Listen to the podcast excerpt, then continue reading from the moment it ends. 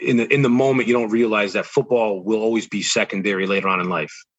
Um, and that what WestConn gave me more than All-Americans and trophies and all that stuff was a way to make a living and also the best friends I've, I'll have for the rest of my life. And I, I think that's, you can't put a price tag on that.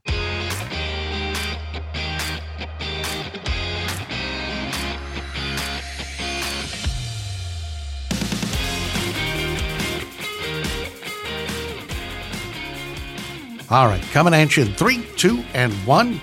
Welcome, everybody. WestConn Football Podcast. Bart Pastruna with you, the legendary coach Joe Loth. Pooch, behind the glass. Hello. We have Greg Boucher checking in with us on this week's episode, which is good, good stuff. One of the most determined, most focused, most important players in the history of WestConn football, Coach Loth. Yeah, I was unfortunately not able to watch him play, but I've seen film on him. Uh, I know Greg, he's a great guy, but he was a great, great player here. He's on our record boards, but he was a dominant guy, and one of the, one of the main reasons they were as good as they were in a playoff caliber team. One of the one of many reasons, but he was such a really good player here. And post his Western Connecticut State University student-athlete career, has done so well for himself. Wonderful family guy. So we're going to get to talk to him about all that stuff. But first and foremost, coming off another W, baby, two in a row. Yeah, it was a hard-fought win against Westfield. You know, once again, is hopefully a great learning game for us. Uh, started a little slow on offense and uh, played well in the second quarter. And uh, really, you know, we've been up big two game two games in a row at halftime, and we haven't really learned how to, you know, I guess the term is knock out a team in the second half. We kind of, like, teams kind of crawl back in a little bit. And defensively, kind of the same script as the week before, played really well in the first half, and, and kind of that same thing let a team kind of crawl back and made it more of a competitive fourth quarter than it should have been. So we definitely have a lot of things to learn from this game, but we're definitely making progress, uh, starting to get our special teams down to where we need to get them. That was a concern early.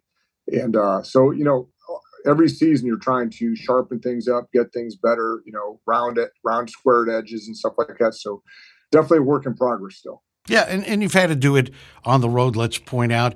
Uh, but in that game, you get some, you know, you get some giller, thriller, dillers. Uh, Blasky gets cooking. Your receivers are in sync. And, and so given some lapses here or there, uh, you've been working on stuff. And I think the team is in a good position when you finally at least get to return home for a weekend. Yeah, you know, you know, I left that game, and my one thought was, we have a chance to be really good this year. We're not there right now, but if we can correct a couple things, especially on the offensive side of the ball, we have a chance to be really dynamic on offense this year. And we got to get those corrected. And defense, like I said, running a new defense this year, it was good playing a team that threw the ball around a little bit, because uh, you need to be exposed at times. You've got to see what your flaws are. And uh, Westfield was able to throw the ball a little bit, but we needed a team to throw the ball on us, because Bridgewater's, you know, our upcoming team's going to throw throw the ball on us a lot. I know there. You mentioned things that are, you know, you're working on.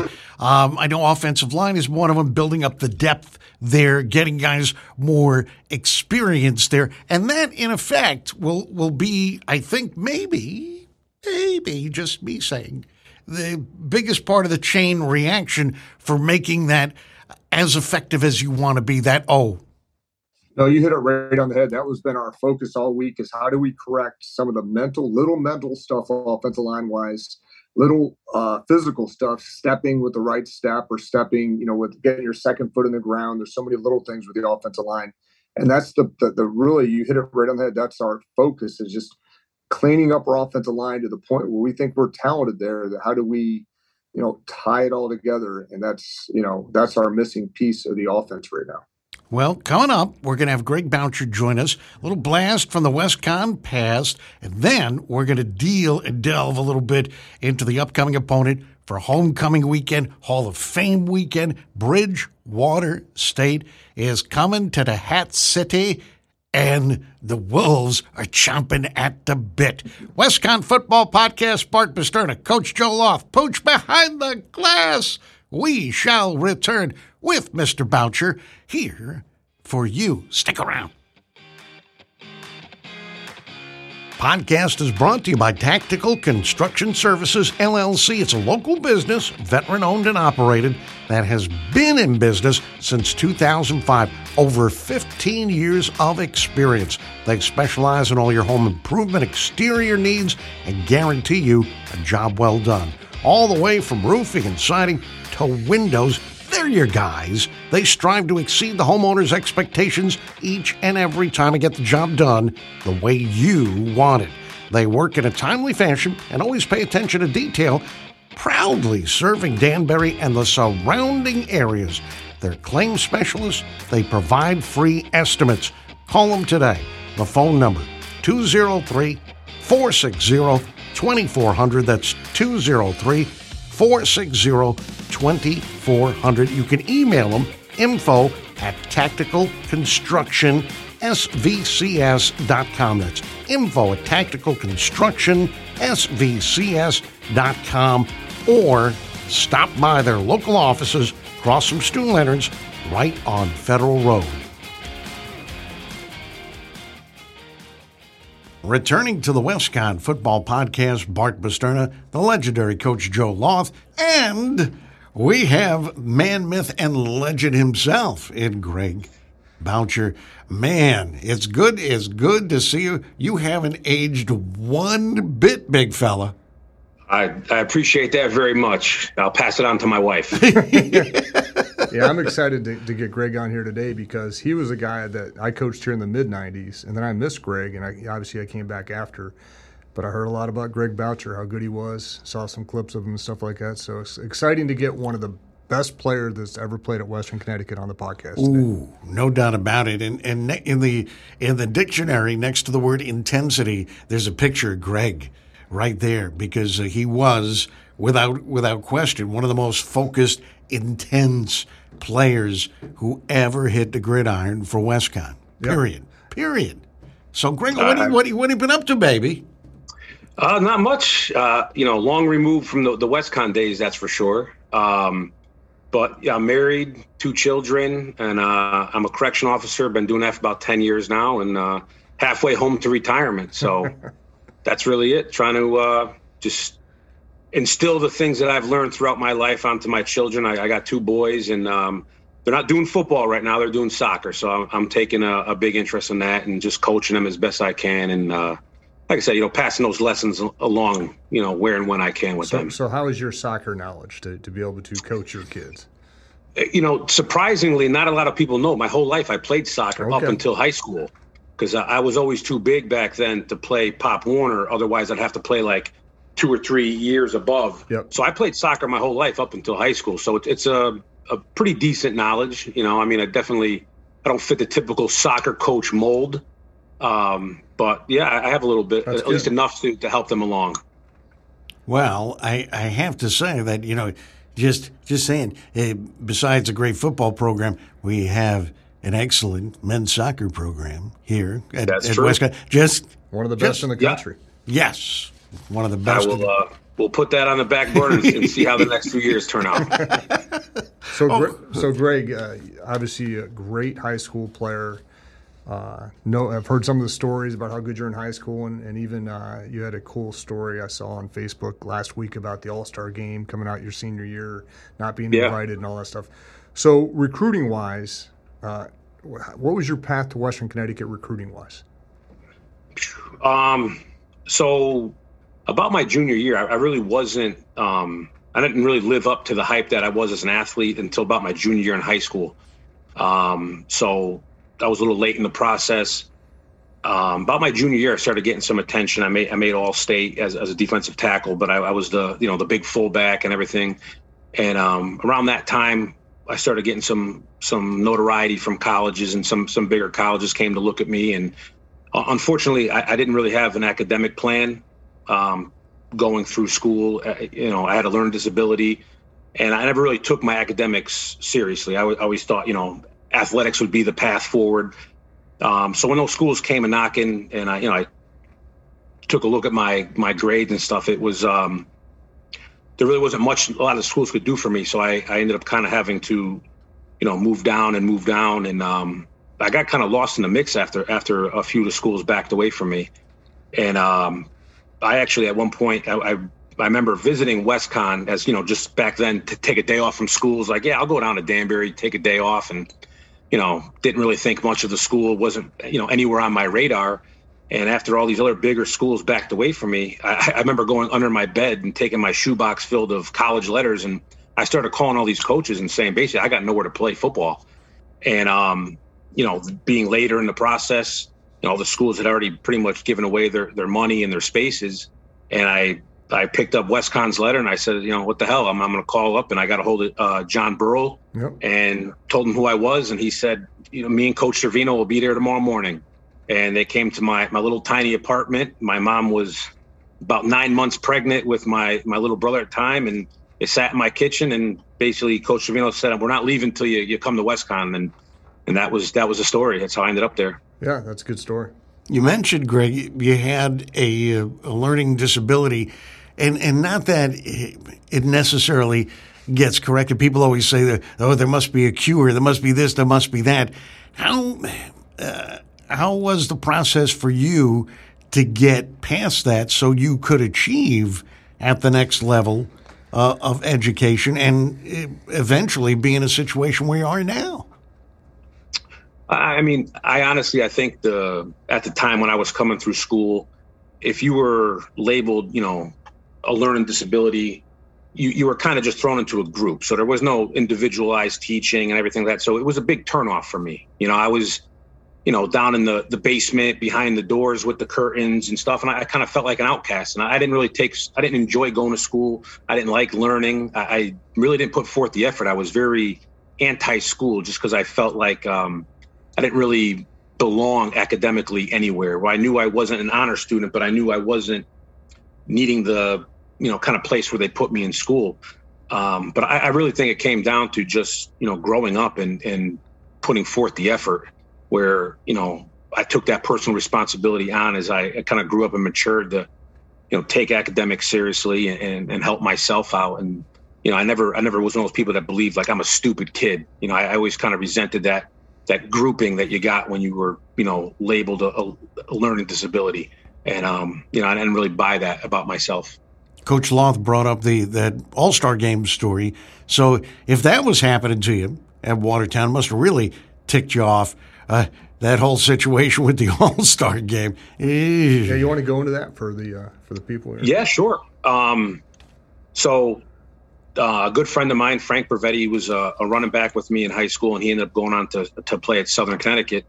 Um, you know, we were we were two of the top players in the state at the time, and um, he gets a letter, an, an invite to the state All-Star Game, and I was kind of like, all right, well, where's mine? You know, I'm, I guess maybe mine will be here tomorrow or something. So I stopped in to see uh, my coach and said, hey, you know, did you get a letter for me for the All-Star Game? And and he said, no, I, I didn't see one and this and that. And so I, I just got kind of angry, like, wow, man, I didn't get invited to this game. And um, at the time, uh, you know, a side story, there was for two years running, uh, Dwight Freeney. Uh, I'm sure we're all familiar with Dwight Freeney, Hall of Famer to be from Bloomfield, uh, was the number one defensive tackle in the state. And I was number two. And obviously at the time, this is, you know, before the internet and everything was readily available.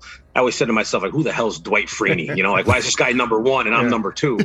Um, but, you know, obviously, you know, lesson learned. But, um, you know, I always felt I always felt kind of slighted that I was, you know, one of the best players in the state. And, you know, why am I not playing in this All-Star Game? And I was just fuming. So I didn't have a car. Frank basically brought me to the to the practice down in Cheshire.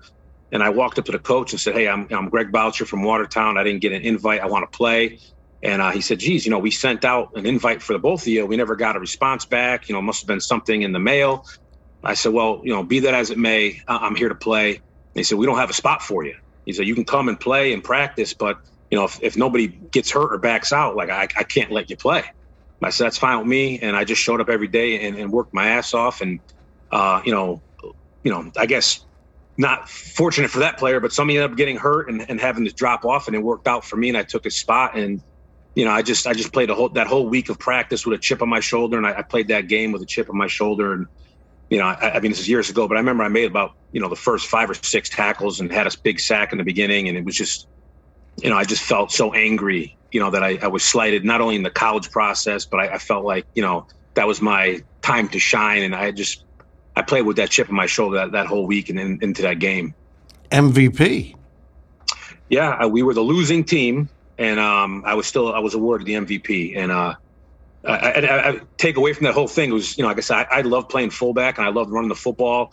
And uh, they actually gave me a chance to carry the ball. It was like a fourth and eight, and they bring me in, and I'm like, oh, obviously everyone in the stand, stands know, you know, the two hundred eighty pound fullback is getting the ball. But uh, fortunately, I, I broke a few tackles and I picked up the first down. But that was personally one of my highlight moments of the day, was getting to run the ball. Now, now how much did you beg Coach uh, Servino and Coach Sirace to carry the ball in college?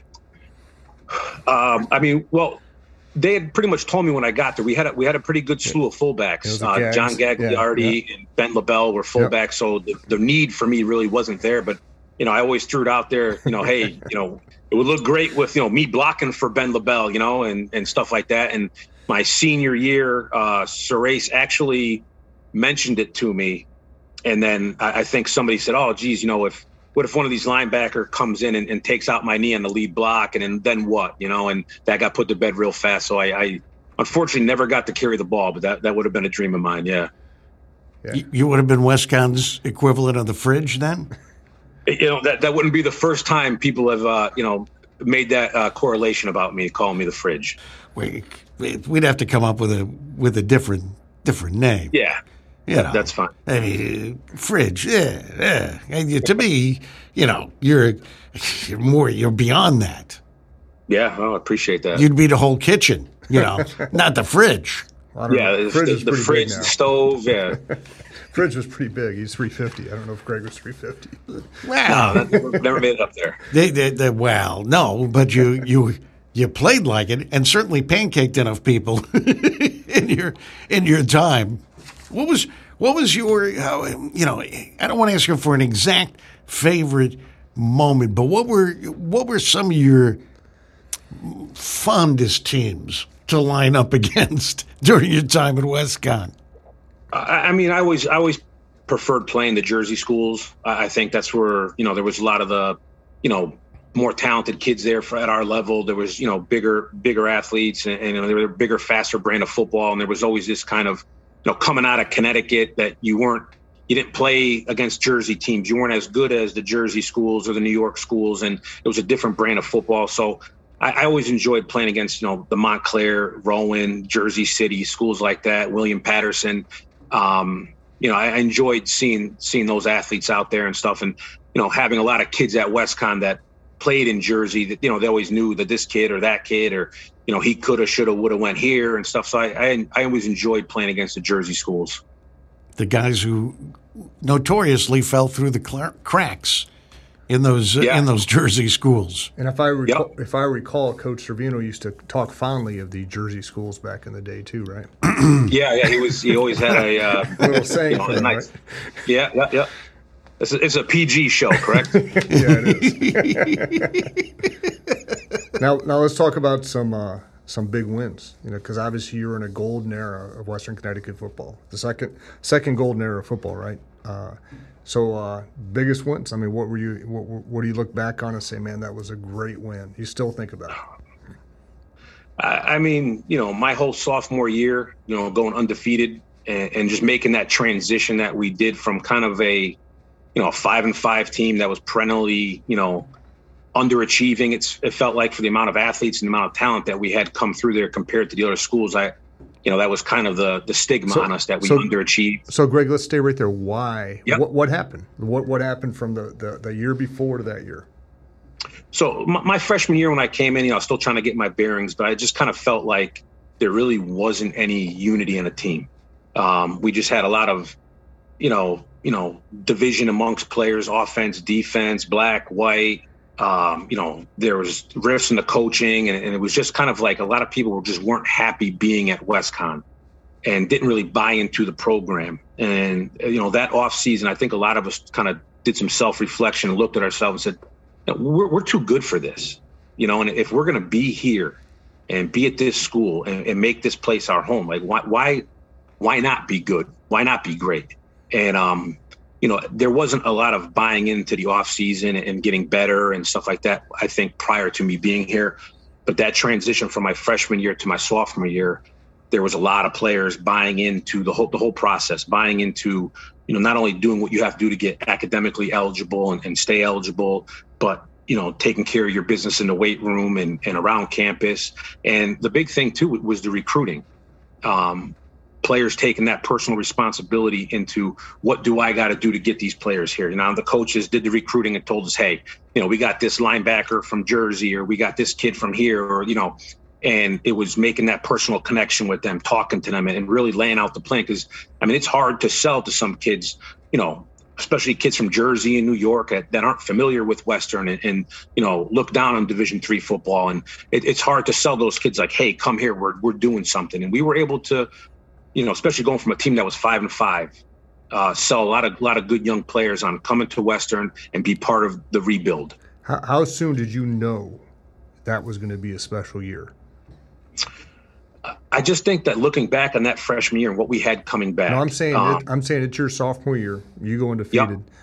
How was it? Camp? Was it week one? Was it week two? When all of a sudden you guys looked around and said, "You know what? We're pretty good this year." I, I think it was before that. I, yeah. I think when we that that off season and just seeing everybody kind of come together. And, and like I said, we, we were like brothers. We we lived together. We trained together. Nobody went home in the off seasons. Nobody took vacations. You know, a few kids went on spring break, but we just all year round, we were there putting in the work. And I just felt, I just felt like this was going to be it. I mean, it was a similar transition I made in high school. And I just felt like, you know, you could look at somebody and say, you know, to, to inspire them to be better. And we, there was a lot of kids that were just bought into being better. And we did those things. And it, I just had that feeling like, you know, just, we just got to get out there on the field and prove it. We're going to, we're going to be good. We're going to, we're, we're going to make these things happen. Yeah, so once again, back to the game. So what games are you looking at and say, man, right now you're looking back and say, man, I remember that game. Yeah. Um, I, I think when we went down to Montclair my sophomore year, um, they were ranked in the uh, country. I, I want to say they were like fourteenth, and we were, you know, twenty-fourth or twenty-fifth. We just cracked, and it's been, you know, probably since the, the eighties that we were, you know, ranked in the country and everything. And, um the year before, Montclair kicked our butts. I mean, they absolutely embarrassed us. We, some reason, I don't know who or why, but we scheduled them on homecoming, and we got absolutely embarrassed and just manhandled. And and the, the running back, the kid Ron Lewis, I don't know, I won't forget his name. He, um, you know, he had like one hundred twenty yards on like four carries, and we had his helmet and pads off by the second quarter. And you know, even though we knew we improved, like that was the the, the mark. Can we go down there and compete with these guys that that literally wiped the floor with us the year before? And they were like us. They brought back pretty much their whole team. And we went down there in New Jersey and their turf, and there was a couple thousand people there, and it was a good environment under the lights. And, you know, they kind of looked like, oh, we, we're going to run through these guys again. And we went out there, and, you know, I, I just think all phases of the game, we played our best football, and we came out with, a, you know, I think it was like twenty-four to fourteen win. And then that, to me, was like the the pinnacle. Like, yep. We can compete. We can do this. Yes. You know, it's it's a different brand of football down there. We went down there and we went toe to toe, and we came out on top. Yeah. I gotta, I have to say that when you talk about leaders, Greg certainly one of Westcon's football leaders during his time. I've always believed that it, you don't necessarily have to be the most talented or one of the best. Uh, leaders are, are leaders, and you, I, I think you had a mixed bag uh, of guys who ended up being leaders on those teams during your time.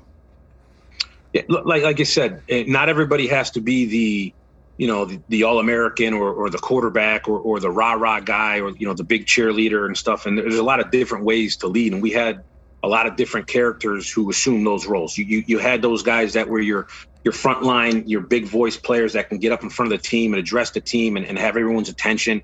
And then you had guys that just kept their mouths shut, you know, didn't make any noise and just worked their butts off and did everything that was asked of them. And I've always found personally um, the most inspired by those players um, that, it, you know, it, it was easy for me at times. I, I could have, you know, dialed it in and, and, and not had to work hard, and I didn't have to worry about my spot being up for grabs or not being able to play.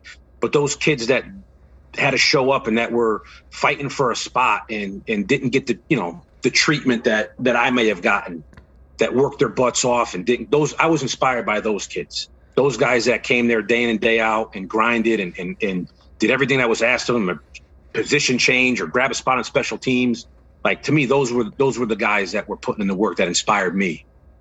I tell you what, Bart, you know what I love about Greg Boucher is, and I never coached him, but I would have loved to coach him, is how competitive he is, like, right now. Like, like last year we posted, like, who's the S A C, all-time S A C leader at Western Connecticut?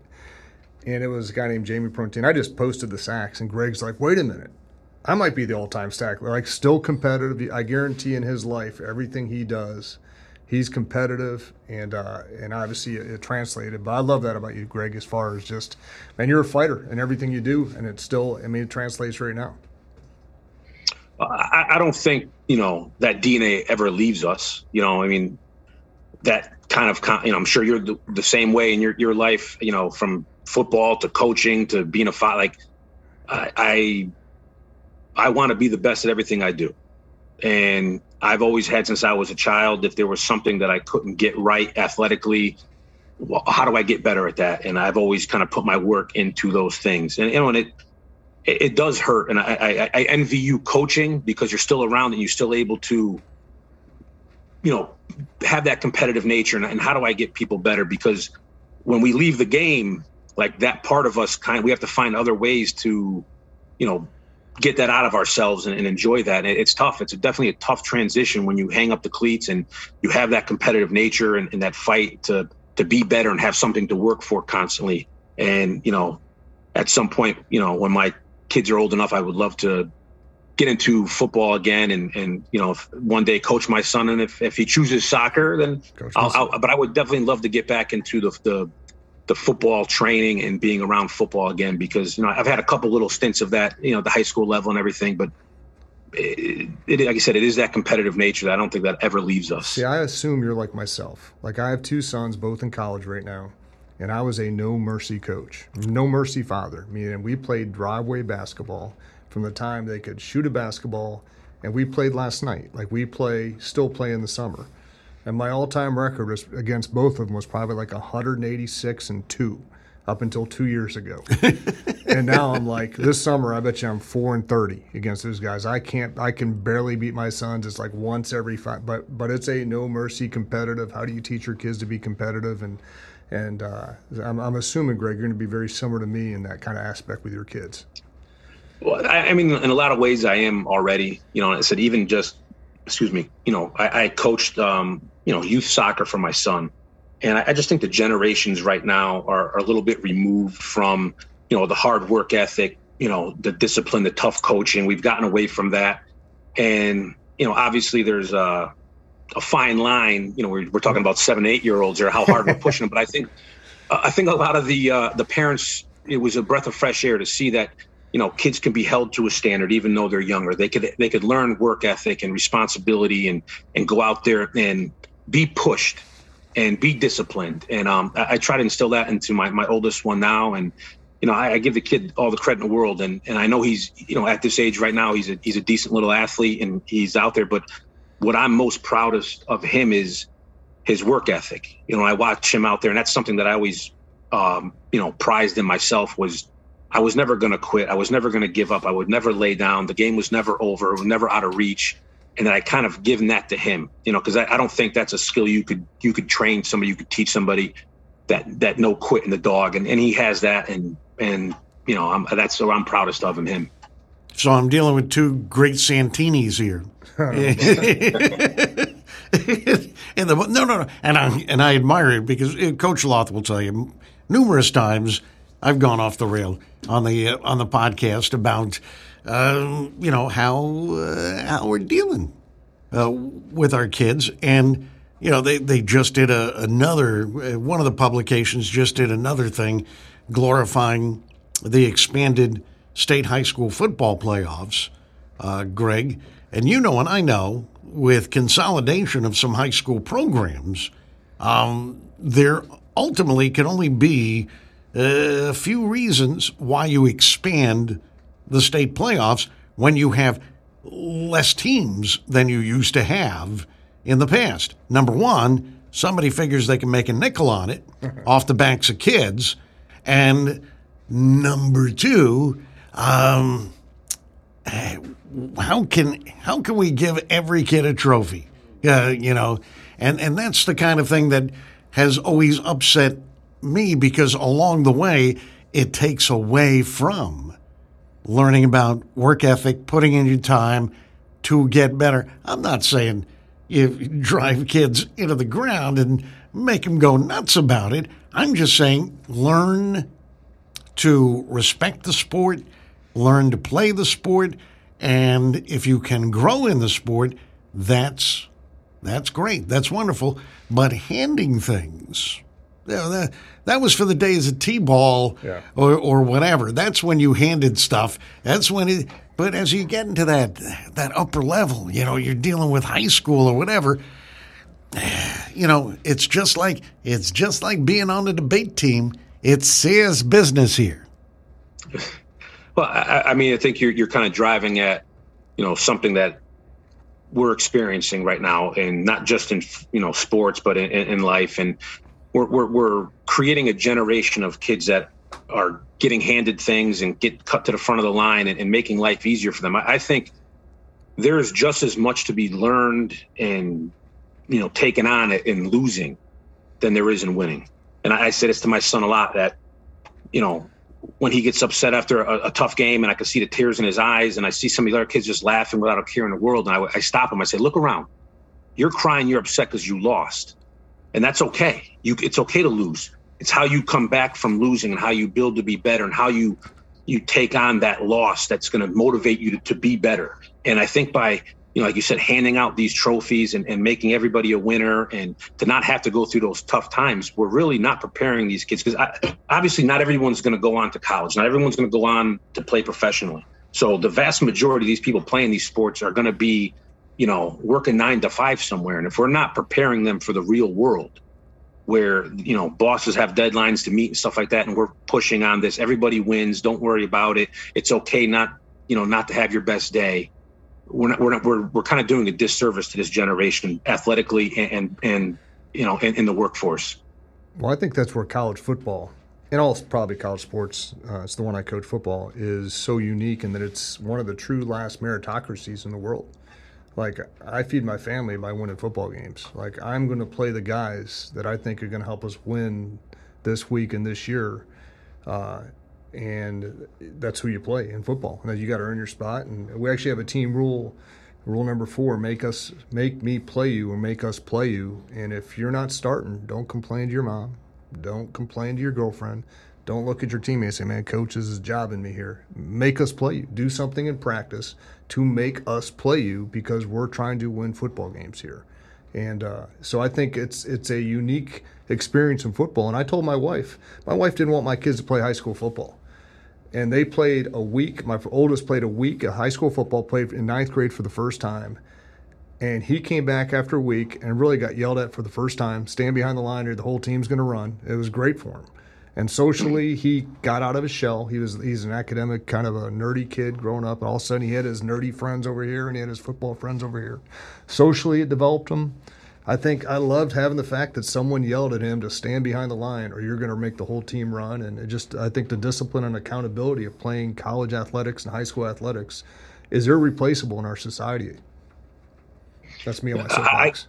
I came across, um, and I always bring it up when I was coaching and, and just in, in day-to-day life, I came across a quote from a college coach. Wasn't anybody, you know, wasn't like uh, Nick Saban or anybody like that, but it was just some, you know, random college coach. And he said, uncoachable kids grow up to become unemployable adults. and and I, I really, I, I really think is, you know, that's, it, it, it's so true.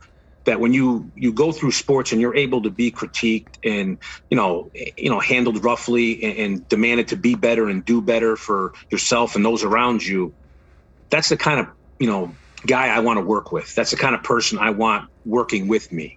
Um, someone that could, you know, work harder and understand that, you know, not everything's going to be perfect and sugar-coated and, and taken with kid gloves, you know. And he, to the, I'll bring up a, another anonymous coach who once said there's a difference between having somebody's back and always bailing somebody out. Uh, there's a huge, huge difference between that camaraderie and that team working together and somebody constantly having to take your keister out of the fire. Um, it's uh, uh, like I said, a different world. Well, look, we're all going to calm down. I got I, I got one for Greg. I'm going to I'm going to calm down. We're going to take a quick break, and we're going to return with Greg Boucher, and we'll talk a little bit more about Westcon football and some other things, because we want to let you know exactly what Greg is doing now and all that stuff when the Westcon Football Podcast continues.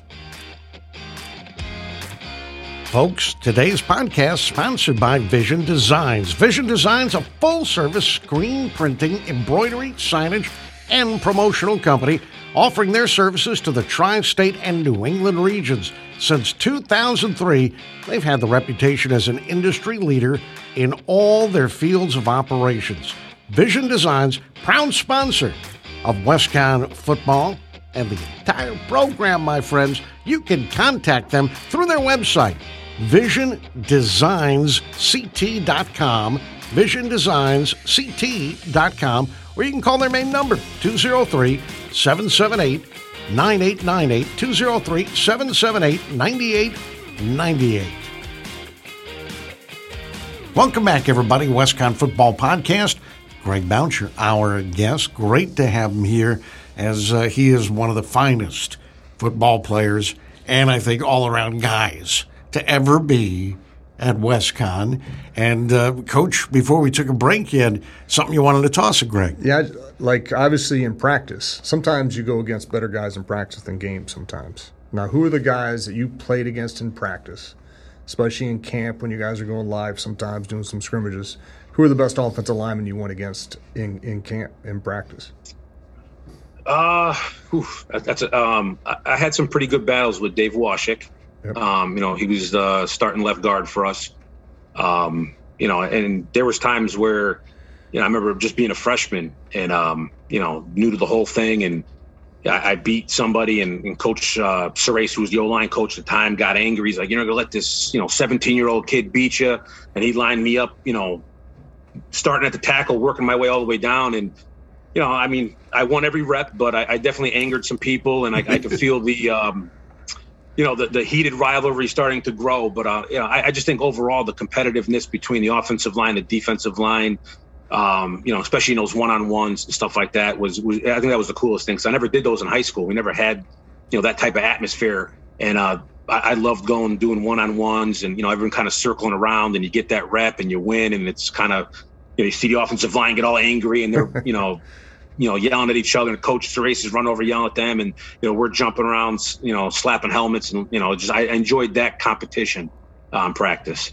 During that, that freshman year, at what point during the season did you feel you weren't a freshman anymore? Because usually it, it happens. You know, people say, well, you're a freshman, then you're a sophomore. I've always believed that if someone like yourself is really progressing, there's a point in the season where that freshman tag disappears. Um, you know, I, I think my arrival was a little different. I, I think the, um, you know, coaches kind of pumped me up coming in there. So I think there was a lot of, um, you know, older guys kind of looking to me to, you know, question, you know, is he really that good, or, you know, is he as strong as everyone says he is? So there was a lot of uh, skeptics on the team that I had to kind of disprove uh, early. I mean, really right out of testing, um, you know, some of the kids came up to me, oh, you, you, you know, how much could you bench, or how fast are you, you know? So what are the and, numbers? Um, Let's hear the numbers. Uh, well, my, my freshman year, the testing was, um, I think we had to do a, a four to six rep max. Okay. And so, and I was talking to him, I said, you know, I mean, I, I was a very strong kid. I, I was repping four hundred pounds in high school. Yeah. So when I came to Western and I had said, I was like, well, you know, I'll probably do, you know, three eighty-five, four hundred, you know, the guy started laughing like, yeah, right.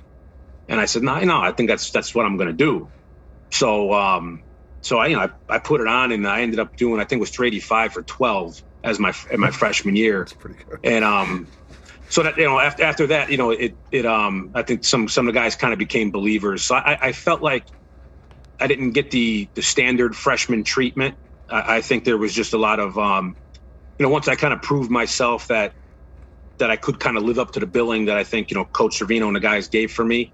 It, it was um, you know, I was I was accepted right away. So I really didn't have to kind of go through the uh, the typical, you know, freshman, you know, finding myself period, really. Now, were you put be- behind someone on the depth chart, or were you first seat, first day? Um, so I think after the first day of pads came on, they they moved me up over um, the late uh, Franz Pierre Luis. Yeah, I, I recruited. Uh, he, I recruited Franz. Okay, yeah, he was uh, he was slotted over me yeah. uh, coming in, and I think after the first day of pads, they made that adjustment, yeah. and um, you know, which I, I give him a lot of credit. You know, he never. He was a junior when I was a freshman. He never, you know, really complained outwardly, and he never was not the type of person to help me along because, you know, physically I was fine, but learning a new defense and, you know, going from high school where we just kind of, you know, they let me just run forward and go make plays to have to learning how to play a gap style defense and, and all that stuff was kind of a new concept for me. Um, you know, he never shied away from helping me just because I took his spot. So, I mean, I, I give him a lot of credit for that. That's got to be a big, you know, lump to, to swallow as a as a junior to have a sixteen-year-old kid come and take your spot. Now, for you, um, the educational part became big enough, and uh, you you mentioned you're um, you're on the on the road to retirement. It's still ways away for yeah, yeah. for for you. I don't, I don't like to go so far away, but yeah, it's it's it's on the horizon. It's on the horizon. But let's talk a little bit about the post Westcon Greg Boucher and what you got into and what you continue to do today. Uh, so I'm a correction officer for the state of Connecticut. Um, I work at uh, Garner Correctional Institute in Newtown.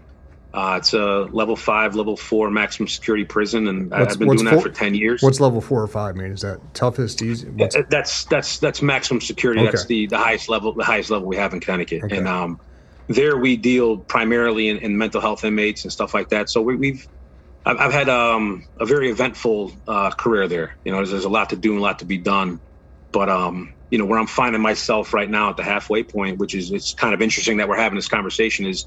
I've been doing a lot of the, the staff training and, and development there.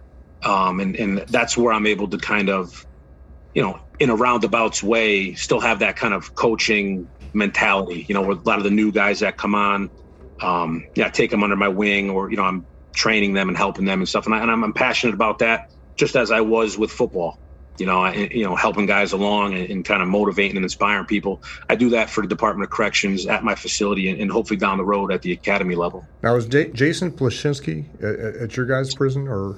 Well, so he, he's federal. Okay. So he's, he's down he's, in Danbury. At the he's fe- in Danbury, yeah, okay. So, yeah, he's at the federal prison. But, I, I you know, I, I do play with a few guys. Uh, I, I'm sorry, I work with a few guys who did play at, at Western over the years.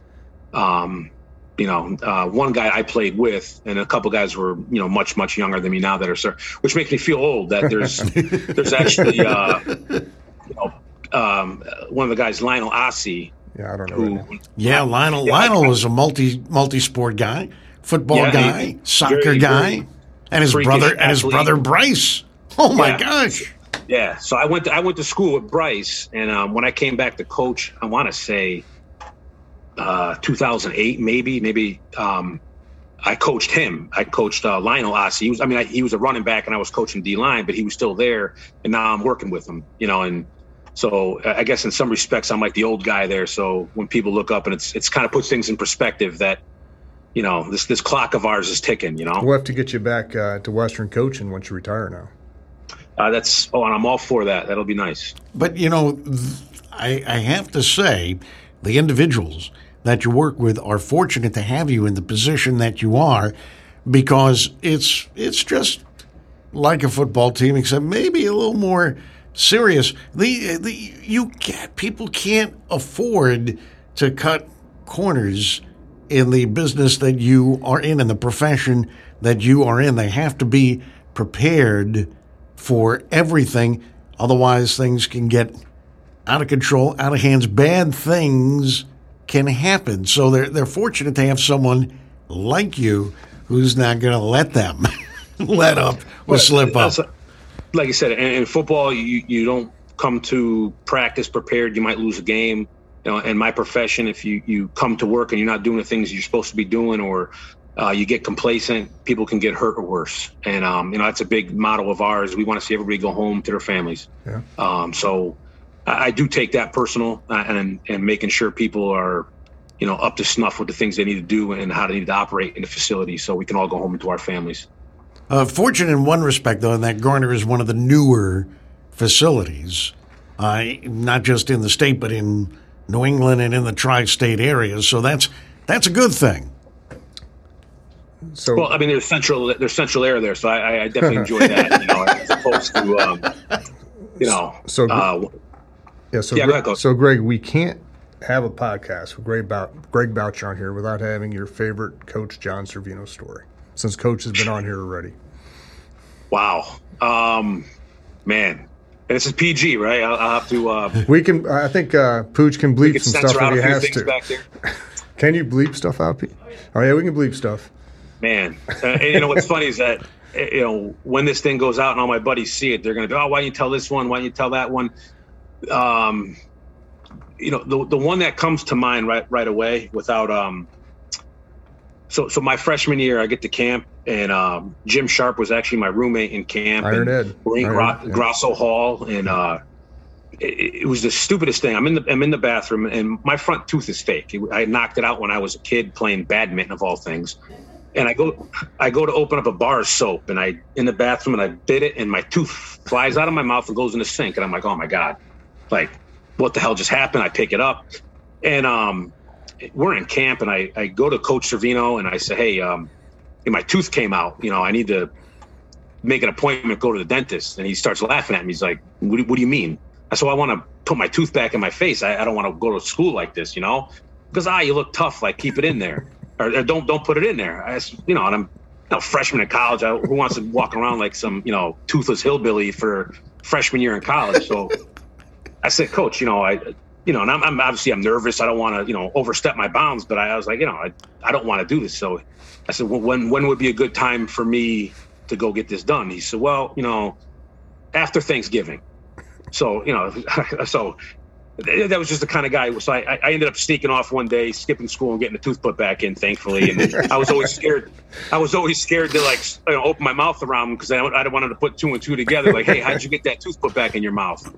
But um, at first he thought I was, you know, oh, you must have been rough housing in the in, in the dorms and all that stuff. I said no, like I bit a thing of soap, and it, it obviously sounded stupid how it happened, but th- that's the truth of it. And um, you know, obviously there's. Got a hundred thousand stories I could tell, and I'm sure we all have our our Servino stories. But there was, I t- I talk about him to this day to people I work with who have no concept of John Servino, and they still they'll they'll ask me, hey, tell me that story about this, or tell me that story about that. And um, just a extremely unique individual, and um, you know, I, w- I was glad I played for him because um, obviously, you know, he was uh, a no frills, hard work. Um, to a fault, you know, just, you know, go hard, you know, or go home type of attitude. Um, but just, I, I think now after school, all the, all the stories and, and a lot of times when I get together with guys I played with, the, the bulk of our conversations aren't about this play or that play or the games we won. It's, it's all these little Servino-isms and, and things like that, that we encountered over those years. Yeah. Well, it's, uh, it's, it's great when, It, you you could be in the midst with a former teammate about arguing about how something went, and then all of a sudden, all you got to do to lighten the mood is go, hey, do you remember when Coach Servino, yada, yada, yada, yeah. suddenly. Yeah. yeah, and, and, that's, and that's one of the big things I enjoyed about, you know, going to homecomings and bumping into people uh, before me, you know, that had, you know, that would bring other stories about Servino to the light and talk about things that, you know, when he was, they were there and this, that, and the other thing. And, you know, it's um, I, I don't think he knows how many great memories he made off the field for, for the people he coached, you know? Yeah, and then ultimately on the field last year, ten and oh, you know what I mean? Kind of tied it all with a bow in his, his career here too. Yeah, yeah, we, I say it was uh, it was it was a good send off, and uh, yeah, I was I was disappointed. I mean, how all the things went behind the scenes, you know, is what it is. But I, I was disappointed that he had left. Um, I, I I enjoyed playing for him. I enjoyed his style and. Um, you know, kind of what he brought to the table of, you know, the no B S brand. And I was a, a big proponent of that. I enjoyed that. So what was the big difference when Coach Sirace came in? Whew.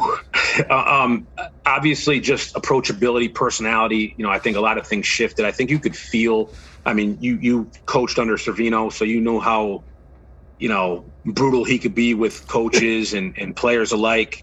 I, I think the staff that we had there was just kind of relieved to, you know, almost kind of had the tyrant gone in a sense. And, and it was um, a lot more lax of an environment um, in terms of, and not that we didn't work hard, not that we didn't have expectations and everything like that, but I think we had, um, you know, an accomplished group of guys my senior year, I'm sorry, my junior year. That class was, you know, there was that senior class, my junior year was about twenty-five uh, kids, you know, Matt LaFever and all those guys. So we had a ton of leaders on there, and, and um, the transition between that and Sirace was, I, I think it was just more of a, um, a comfortable environment, if you will. Yeah, the table is set, obviously, for you guys. Yeah, and, and, and not taking anything away from Coach Sirace. I think he did a lot of things opening up that offense and introducing, you know, I mean, I was like I said, you coach with Servino. We were were kind of a, you know, a very basic, you know, vanilla team. And I think Sirace, when he had that, that talent, he went out and kind of opened up the doors, and we we scored a ton of points and did a lot of different things on offense that at the time in, in, in two thousand were, were pretty innovative for, for that era. Yeah so, um, yeah, so what happened to Springfield game that year? That's the one Coach Sirace says his biggest regret was that Springfield, you know, losing to Springfield that year in that shootout. Was that tough? Um, Option-wise, was that just a like tough to manage?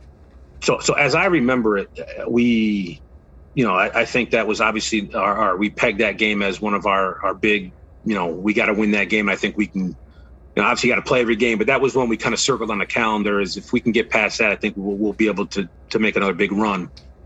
And as I remember, there was we kind of tinkered with. You know, the coaches had gone to some clinic and saw the way they were playing the option at that level, and they tried to make a couple adjustments, and and I, I think it was just a a bad defensive scheme that we played. It was, um, you know, for myself, I, I was basically playing three gaps on the nose guard. I would move me down to center, and it was kind of, you know, and not that I not that I shied away from the responsibility, but a lot of it was based on me being able to play, you know, basically B to B and play the fullback and still penetrate and do things. And Uh, we thought that we would, you know, kind of go to a, a three-man front and, and put more speed at linebacker. And and ultimately, I, I think it was just kind of a, a schematic thing that, that broke us. And, you know, it was, obviously it was a barn burner. And I, you know, it's, it's real tough as a defensive player to look across at, at your offense that scores fifty points and still lose a yeah. game, you know. And uh, that's interesting. And I, I, yeah, because I never heard it, really a lot about this game, so that's interesting. That's, I mean, so we switched up, and we had never been a, a we were always a four three, and we, that week we kind of switched up, and, you know, it was, um, I think at, at halftime they made the adjustment, and there was just a lot more fullback and everything like that. And, um, and a lot more give on a dive, and, and they just kind of pounded and broke a couple big runs. I mean, they, they were, and I'm not taking anything away from them. Springfield, you know, that triple option they ran, how they blocked for it. And, and they had, you know, the, the three headed monster back there with the, the kid, Kevin Cahill was the quarterback. He was he was a fantastic athlete, and uh, I think Miller was the the fullback or whatever. So they had some talent too, but I, I think schematically we kind of outthought ourselves instead of just lining up and playing. For you, uh, it it had to be a rewarding career to, to to accomplish all the things, get those victories, be a part of that, as Coach mentioned, that that second golden era of uh, of WestConn football. So I, I wonder, are there, you know, you, you mentioned the Springfield game, but are there any real regrets? Because it would seem that you got to be a part of one of the the best chunks of WestConn football in the program's history. I mean, when you you look at it from, from the outside looking in now, I don't have any regrets that uh, keep me up at night. I, I met some of the best people I ever met in my life, guys I'm, you know, best friends with to this day. Um, but to go back in time, I, I think as an athlete, you always look back and you always think, and, and I was kind of a kid. I, I worked my ass off. I, I worked hard in the weight room. I ran, I did everything I had to do. I went above and beyond, I think, at the time. But you always look back and say, man, did, did I, did I really push myself hard enough? Did I dominate every rep like I could have? And, you know, when I look back at personally myself, there was times in games um, when I would just say to myself, like, like kick this guy's ass. And I would do it. And I would, you know, why didn't I play that way every single rep? You know what I'm saying? Why didn't I play? Why didn't I come across the ball with that mindset every single rep? Um, you know, and those are things that you'll take with and you kind of regret, like you were capable of doing it ninety percent of the time. Why didn't you do it one hundred percent of the time? Um, so personally, I regret, you know, some of those reps where, you know, I knew what I was capable of and how dominant I could be. Why wasn't I dominant every rep, every play for four quarters in every game. Um, but, you know, th- th- that was then. But I, as a team, regrets, the only thing I do regret is we played Rowan, and Rowan was always the, you know, the fabled villain, and, you know, big, tough Rowan. And they were the ones that, you know, the spotlight of Division three football was in Rowan. And we played them my senior year, and, and we I think we were kind of grossly outmatched talent-wise. I wish the team my junior year was able to play Rowan my senior year. You know what I'm saying? I wish, I wish that team that team deserved a shot at, at the champ. And um, that would have been nice to see. That would have been a great game to be a part of, you know, toe-to-toe with the best. And we brought our best to that game. I regret those guys didn't have a chance to play against Rowan. All right, but you, you did mention uh, – you, you, so you, you play – you know, blank to the wall, ninety percent. Why can't it be one hundred percent? Did you ever run into somebody who really could do it one hundred percent? Uh, I mean, you know, there's guys who, you know, went hard and stuff like that. And, you know, I, I think, you know, I, looking back, it's, you know, not that I never, I didn't play hard, but I, I think that when you're capable of doing, you know, above and beyond, when you, you believe that you have that capability in you to dial it in every play. I, I think that was something that, that bothered me. I think I my my baseline playing was at a high level, but I always believed that if and when I could flip that switch to to to do just that little bit more, to go a little bit harder, to bring that that little bit more intensity that caused, you know, when those great plays happens, like that's when I did those things. When I when I made that stack that we had to have, it was like I dialed into just that extra bit, and I, I wish I could have found a way to do that all the time, to have that dial in on every single play. And I, I don't know if that's possible or not, but that's yeah. kind of what you regret when you look back on it. I'm going to tell you, no, nobody, nobody could tell, Greg, that, that you weren't dialing it in every time. Yeah. You know, no, I, I'm going to tell you, especially the offenses you were facing. Hey, they couldn't tell. Uh, no. But look, um, for you, one of the best guys to to ever play during that time, and you got to work with two fine coaches, two head coaches uh, during your time there. That doesn't often happen either, Coach Law. That you know, sometimes if coaches are switched during someone's stay at a school during their four years, they may not be so lucky. So, uh, you know, it, you rolled the dice a lot of times, and, and things worked out. Things worked out okay. That's why you're such a great message guy, because you believe in yourself and you believe in that that entire concept there. You can be a part of a positive process. You you you done okay, Greg Boucher. I pre you know, and I, I think that's that means the most to me. Um, kind of coming out of that whole thing and and just being in the, in the position that I am, you know, that I'm, you know, I, I have a, a wife, I've got kids, and I got a good job, and, and, you know, I've got friends for life. And, you know, in the, in the moment, you don't realize that football will always be secondary later on in life. Um, and that what WestConn gave me more than All-Americans and trophies and all that stuff was a way to make a living, and also the best friends I've, I'll have for the rest of my life. And I, I think that's, you can't put a price tag on that. Greg, you're going to, you're going to come back and talk to the team at some point in time, right? I would love to. Yeah. Cause, uh, and we'd love to, we'd love to see it. You know, homecoming will be what, the twenty-fourth? I don't know. Of September. Coach, coach, coach has no idea. He's not looking at the schedule. He's looking at the next practice and what he's breaking down and, and all that stuff. But I know uh, Hall of Fame night is the twenty-third of September, and then uh, homecoming will be the uh, twenty-fourth, because it's a big road year for the football team, right, Coach? Oh, yeah. Road Warriors. Can't wait. Seriously, can't wait. Last time we had six on the road, four at home. We started off eight and oh, so...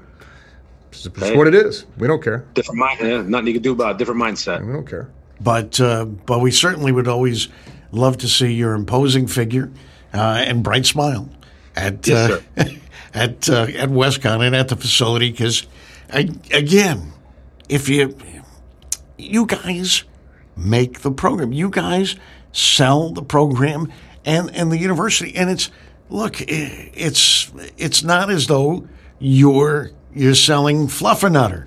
You know, you're you're selling substance in the football program and the university. So it's it's much appreciated, Greg. Uh, I mean, if I could, before, when I was um, the coach at UConn at, at the time, when they were basically telling me, we got to move on from you, he said to me, listen, man, I know this sucks. I know you're hurting. I know this is where you thought you were going to end up. He's like, but, um, you know, everybody, every kid playing football wants to end up at, you know, Michigan or Ohio State. He's like, what you got to do now is go find your Michigan, your Ohio State somewhere else. And I always told the recruits that I found that at WestConn. I found my Michigan. I found my Ohio State here.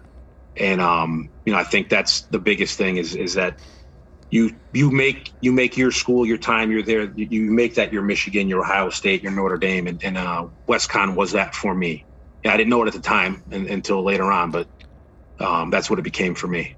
Awesome. Definitely your Ohio State and not your Michigan in my eyes, though. Yeah, yeah, yeah whatever your preference is. Well, Greg, I can't thank you for enough for spending some, some time with us. Yeah, I appreciate you coming on here. And we always... I enjoyed it, man. Anytime I can talk football, WestConn football and everything like that, uh, the nostalgia and everything is great. So I appreciate you guys having me on. I really do. And, and the next time, you'll have some more, you know, Servino stories for us, right? Like I said, we you know, if we could definitely, you could... guarantee we could have a censor button and all that stuff. I'll, I'll have plenty more Servino. Oh, for you. Don't, don't do not do not worry. Pooch behind the glass has more beeps, boops, bops, and schnitzels than, right. than you could ever um, imagine. The kid, oh, the kids at home won't be embarrassed. Don't worry. We, we, we, should, we could have a whole forum on uh, all the Servinoisms. We'll have a whole podcast dedicated to that. You know, we'll get a million viewers. Uh, yeah, and, yeah. And, and we and we will. Greg, again, thanks so much. We look forward to seeing you um, on campus again soon. I appreciate it. Yeah, guys. Take care. Yep, bye. It was great to talk to Greg Boucher here on the WestConn Football Podcast. Bart Pasternak, Coach Joe Loth, Pooch, as always, behind the glass, and it's safety glass. Okay, just want to point that out. He is safe at all times, folks. From uh, you, yes. Yes, from me. Because it, he knows, he always has to remind, Bart, you do the streaming. Stick, whack yourself on the head. Tell people they can catch. If they can't make it to the stadium for one reason or another, if they can't get out to the whack, silly them, they can always catch WestConn football on the stream. The stream. It's magnificent. The crew here, phenomenal. Media services, the best. Mwah! We've got great sponsors, and we have Coach Loth's Wolves out there, and it's Bridgewater State coming around. More MASCAC conference activity. Bridgewater State's been picking up the offense. They're still having some troubles on D, but throw the records out the window, baby. It's conference time. Yeah, no question. Everybody on our team knows how talented Bridgewater State is. Uh, we know offensively it'll be by far the best offense we face this year. And uh, and defensively it'll be as talented, uh, maybe the most talented. It's up there with William Patterson as far as the talent they have on the defensive side of the ball. So we know we're in for a huge matchup. We know that they're a talented football team, and uh, we're we definitely got to be ready to play. Yeah, they, you know, they got into a, a bit of a, a shootout with Plymouth. Their their last time out only fell by a touchdown to Plymouth State, the Panthers. And right now, it just appears one issue for them uh, I'm looking at is that they've really only highlighted one back. Everybody can point to, to stats. They, they can point to Blasky on our end and say, well, look, he's doing the bulk of the carry. Yeah, I know. But while they've utilized so many receivers, Coach Loth, through their first three games, they've really been dependent on one back to get her done. And, and that may pose a problem for them down the stretch. Well, I'll tell you what, that one back they have in Adam Couch is one of the best backs in, in, in the conference. He's outstanding. He's a Division two transfer kid. But they do have a second back, number thirty-three. If you watched uh, the Plymouth State closely, the game, he had a, a really big run at the end that really he dragged three or four guys to the one-yard line. But they, uh, you know, they are a really systematic uh, football team on offense. Probably the same coaches running it or the same system for twenty years. Answers for everything. You do this, they'll do that. You do this, you'll, they'll do that. uh, their entire offense is back from last year. So such a talented team. And they really, you know, what's interesting about the Plymouth game is they outgained Plymouth by maybe two hundred yards. Like if you look just at the pure stats, you're like Bridgewater wins this football game, but they gave up a kickoff return to Plymouth State. And, uh, and Plymouth State kind of kept hanging around, hanging around, and then kind of got it at the end. So it was, it was definitely a deceptive game if you look at statistically uh, how that game ended up. Yeah, and that's why I say throw records out the window. So we got to keep an eye on the pointer kid uh, behind Couch on the on the running back side because uh, they may have tweaked or sparked a little something there that could make him more effective and make him an extra tool, so to speak, in this upcoming contest. Yeah, without a doubt, we know that uh, besides the Couch kid, that, that number thirty-three kid is a talented kid too. So they definitely they got good players all over the place, and they're, they're a uh, you know the big the biggest state school in the MASCAC. They have a you know a tremendous pool of talent to pull from. They got great facilities. I mean, they are a talented football team. Yeah, I should point out that that Couch is is also a receiving back. He's not he's not a one trick pony back. Yeah, he'll run a lot of wheels out of the backfield. I mean, he's uh, they do a good job on offense. Yeah. Now, defensively, where, again, special teams have contributed to some of the high point accumulations of the opposition over their first three games here. Defensively, how do they set up and go after you, Coach? Well, you know, it's interesting. They, you know, kind of have a Westcon plan they utilize. Uh, you know, they've uh, year in and year out. And uh, we're excited to play these guys. You know, you look at them defensively, and they've given up some yards. They've given up some points, but they've played some pretty good teams, too. They gave, played a top twenty-five team in Ithaca. Uh, they played a really talented uh, University of New England team. Then Plymouth State has a are much improved on offense. They got a talented quarterback and stuff like that.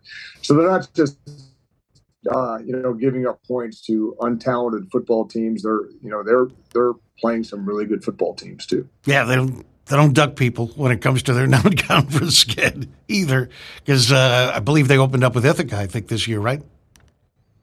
That was their that was their first game, and so yeah, yeah, Ithaca. yeah Ithaca. So they, they, they you know they're they're not they're like you. You know, you want to play good teams. You want to play quality teams. It's the only way to get ready for the conference, right? Without a doubt, the, the the higher the quality team you play non-conference, the you know the better it sharpens you up for your conference. And once again, you're trying to get in some ways exposed in the non-conference so you can see where you need to you know uh, iron out your flaws. And that's they definitely were able to do that and show that in their non-conference because they played some talented teams. It really did. It's a twilight game. You like those twilight games, don't you? You know what's interesting? I love night games because everybody who's been to Western Connecticut and watched a night game uh, realizes it's a special atmosphere. Maybe the, the best small college atmosphere in New England. There's nothing that's going to compare to our, our homecoming atmosphere. And it's crazy. We have a rule in the MASCAC, and maybe the only conference in the country, that we're not allowed to play conference night games at home on Saturdays unless we get pre-approved. And uh, I don't know why that is. So, to, you know, and obviously homecoming allows us to play a night game or sometimes three games on the turf does. But playing at night in conference uh, at home is a special atmosphere at the W A C. It's it's better than any small college I've coached at, and it's comparable to any some of the bigger schools I've coached at too. Uh, throw into it, it's homecoming weekend because uh, the day before there are the uh, the home the Hall of Fame inductions. Uh, that will be held at the Amber Room Colonnade. And guy who's been a guest on our podcast Jamie, here, Jamie, Jamie Prunty, Prunty, will uh, yeah. will get his long overdue honors for being inducted. The sack master himself will will be getting in. And then uh, then Saturday, the game, because there'll be more activity at the W A C earlier on in the day. But then we get that five o'clock twilight game at the West Side Athletic Complex. I love that atmosphere. You just mentioned you you love that atmosphere, and I know for some people they go, eh, Saturday, me, me, me. Shush. it's it's football. It's at the W A C, and it's the Wolves, baby, playing in a in another big conference game. And really, you know, you'll, you'll, you know, you, you, you play college football, you coach college football, and you go to college football to be in atmospheres like we'll have Saturday night. So our guys will be excited. I know Bridgewater will be excited. Uh, it's, it's, it's just such a unique atmosphere, and it'll be a, a ton of energy, on, you know, for the game. Have you had to reorient the players that they're back home? yeah.